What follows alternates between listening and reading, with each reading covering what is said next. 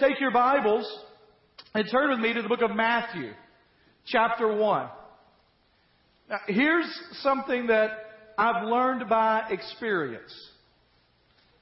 Shake any family tree and you never know what might fall out. Amen? I mean, let's face it, we've all got an uncle or a cousin or somebody that we whisper about at family events. It's kind of like the old saying, you know, somebody said that there's a crazy person on every bus.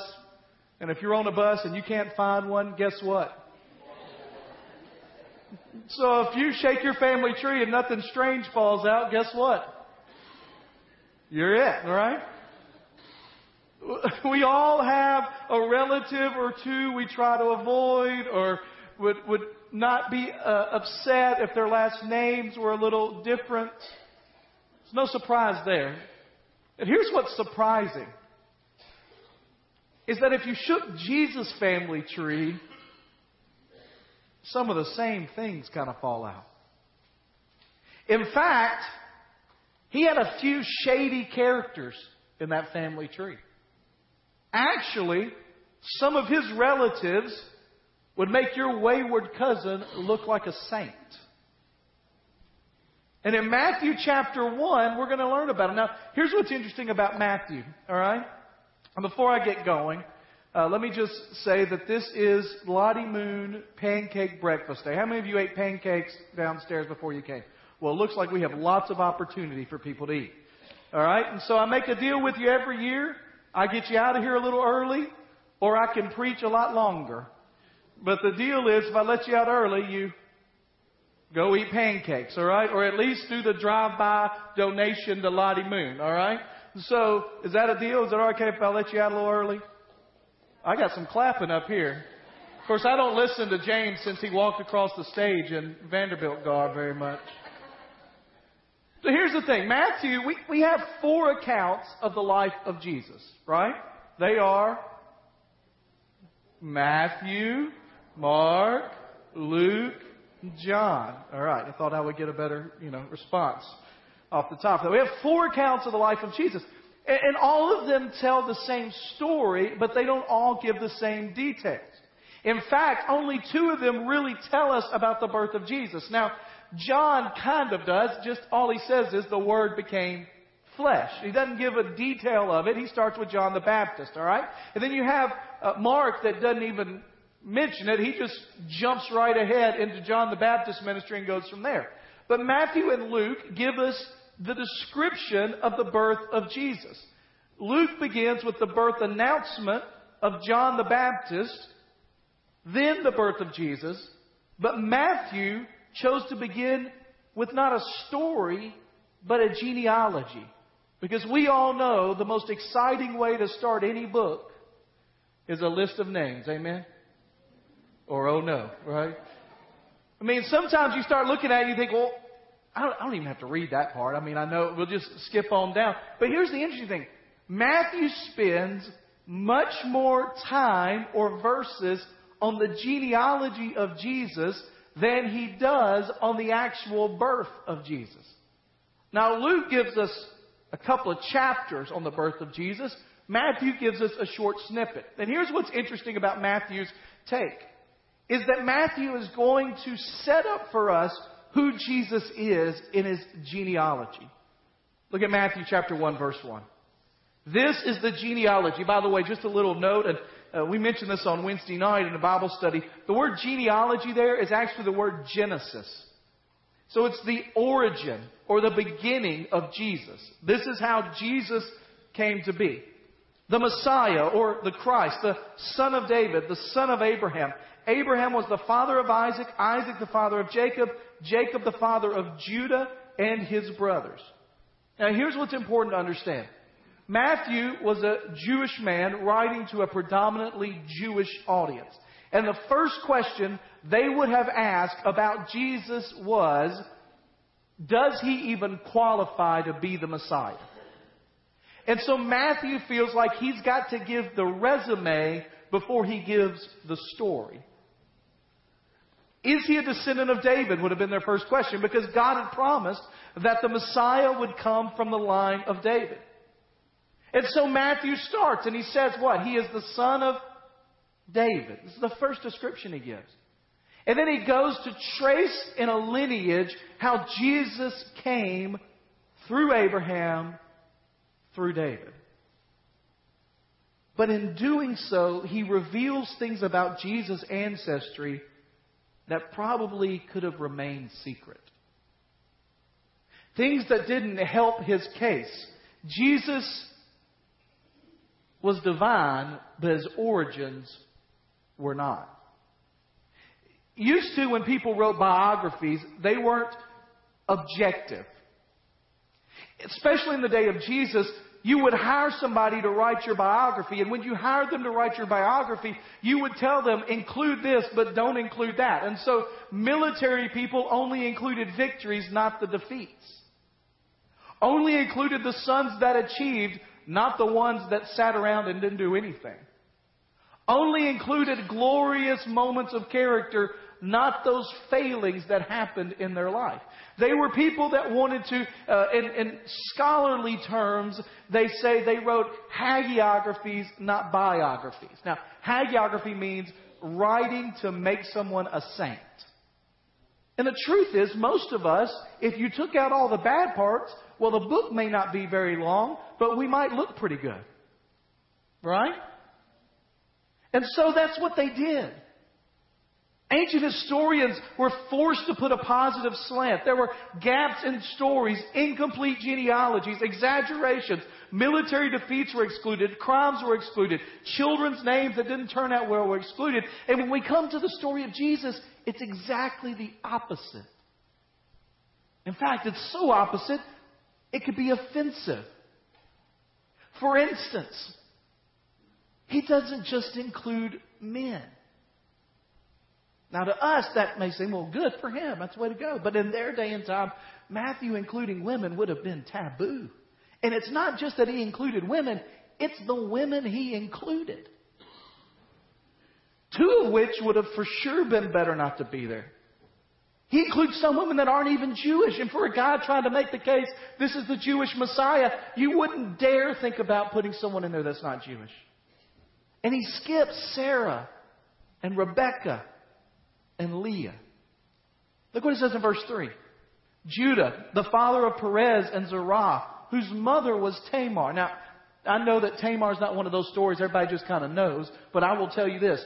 Tamar's story is so offensive in some ways that if I were to read it to you right now, there are probably verses I would skip over in mixed company. And some of you are like, no, where's that Tamar? Let me look. it is scandalous. All right? Perez, the father of Hezron. Hezron, the father of Ram. Ram, the father. I know you know all these guys, but we're just going to run through them, all right? I mean, I know you know Amminadab very well. Amminadab, the son, father of Nahshon. Nahshon, the father of Salmon. Salmon, the father of Boaz, whose mother was Rahab. Rahab. Rahab's got a name that comes after it, right? Rahab the, and I was going to tell you not to say it out loud, but that's all right. In fact, some of you, when you get to heaven, when you meet Rahab, you're going to have to go, "Oh, Rahab, you're the um, that uh, that woman that's in the old." Because the first thing that comes to mind is not pleasant. Boaz, the father of Obed, whose mother was Ruth. Ruth wasn't even supposed to be in this thing.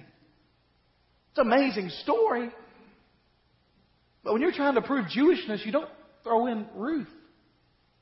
Boaz, the father of Obed, was the mother of Ruth. Obed, the father of Jesse. Jesse, the father of King David. And David was the father of Solomon, whose mother, who was Solomon's mother? Bathsheba, right? Don't you think that might be a story you might want to cover up if you were trying to make people look good? And look how he writes about it. He didn't even name her, does he? Look how he writes about it. David was the father of Solomon, whose mother had been Uriah's wife. That sounds like a script out of a soap opera. Right? Out of my granny used to watch stories every afternoon. Right? They weren't soap operas, they were stories. One Life to Live and General Hospital and all those. it sounds like something out of. It was, and we're talking about the Savior of the world coming from Solomon's mother, whose first husband was Uriah, who got killed by the guy that I've got to be a descendant of. So here's the question Why highlight the failures, the sinners, the women? Why skip over certain individuals Why including these? And here's what I want you to get today. Because Matthew knew the point of Jesus coming was that he came for people just like that. He came for the sinners and the failures. He came for the people that most of us would think don't even deserve to be mentioned. Their sin was the reason that he came. In fact, Matthew knew from personal experience that Jesus came for the unfaithful and the sinners because Matthew was the unfaithful and the sinner.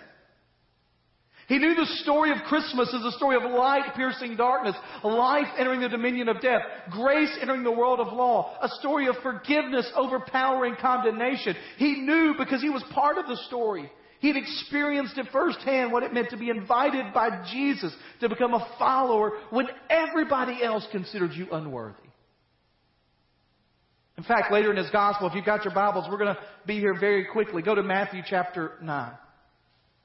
There's this interesting story in Matthew chapter 9, the first part of it, where Jesus is coming to Capernaum, and as he arrives at Capernaum, as often happened as his ministry got off the ground, they bring somebody to him to be healed. Some friends say, We've got somebody to be healed. And Jesus walks on, and this particular man was paralyzed. And Jesus walks up to the paralyzed man, and he says something kind of interesting. He says, Take heart, son, your sins are forgiven. Now, that's not exactly what he was looking for. And the people around start going, wait, wait did he say sins are free? Only God can. They, they start saying he's blasphemous. And Jesus tells them in verse 6 of chapter 9, the Son of Man has authority on earth to forgive sins. Before they could react, he turns to the paralyzed man and says, get up, take your mat, go home. And he did. And that's when he met Matthew. The next verse when that story is done in verse 9. And Jesus went on from there. He saw a man named Matthew sitting at the tax collector's booth. Most people think he would have been set up right there, right there where the sea came in, because what they were doing is he would take in as fish were caught, as trade was brought. Matthew was in a prime location for tariffs and taxes. And most of you know this, but they hated tax collectors in the Jewish nation. Particularly Jews. They were people that could set whatever they wanted to. And Jesus is there and he sees Matthew. And Matthew has probably just seen what has happened. And he walks up to him. In fact, Matthew would have been as bad as anybody we just mentioned in that genealogy. The first time he came eyeball to eyeball with Jesus, he was standing in the Roman tax house on the highway of a port city, stealing from God's own people. And before any of Jesus' disciples had a chance to say anything negative, Jesus says to him, Follow me. One author said about this Jesus institutes a form of discipleship that is unexpected and shocking because he breaks down barriers between social classes overturns religious conceptions of well-being, and abolishes slavish adherence to religious, cultural traditions. And all of that begins with the call of a tax collector named Matthew. You know what's interesting to me? Is that sadly, since the moment Jesus broke down the barriers of social classes, overturned religious conceptions of well being, and abolish slavish adherence to religious cultural traditions, the church has been trying to build them back. But that's not what Jesus came for. Verse 9 says, And Matthew got up and followed him. You know the reason that Matthew included all of those strange, illicit stories in the genealogy, I believe? It's because Matthew said, I am one. And let me tell you something that's comforting this Christmas. So are you. And part of what Christmas is about is us stopping the pursuit of God by standing on what we've done. Matthew was basically saying, it has nothing to do with how good you are or how bad you are. And what I would want for you this unexpected Christmas season is that you would stop pursuing God because of what you've done, or you would stop avoiding God because of what you've done. And instead, that you would approach God, seek God based on what He's done. The truth is that Matthew said that Christmas is about God drawing near to those who are far away. Christmas is about God coming near to us. God has drawn near to those who have been drawn away. If you're here this morning and you're someone that even in your Christianity has tried to follow God based on what you've done or are doing, it is time to let it go. Here's the truth sin is not cured by religion. Sin is not cured by going to church or doing your duty or serving anyone. Sin is cured by Jesus. In fact, at the end of this, Jesus takes Matthew and they go have dinner at Matthew's house, and all the Pharisees start going to the disciples. Are you sure you want to follow this guy? All he does is eats with sinners and tax collectors. And this is when Jesus comes out and says, I have not come for the healthy, I have come from the sick. Now here's the tragic thing about that for the Pharisees is they thought they were healthy when they were in fact sick. And the tragedy for many of us today in the church is we think we're healthy. And we need Jesus every day more than ever. Would you pray with me this morning?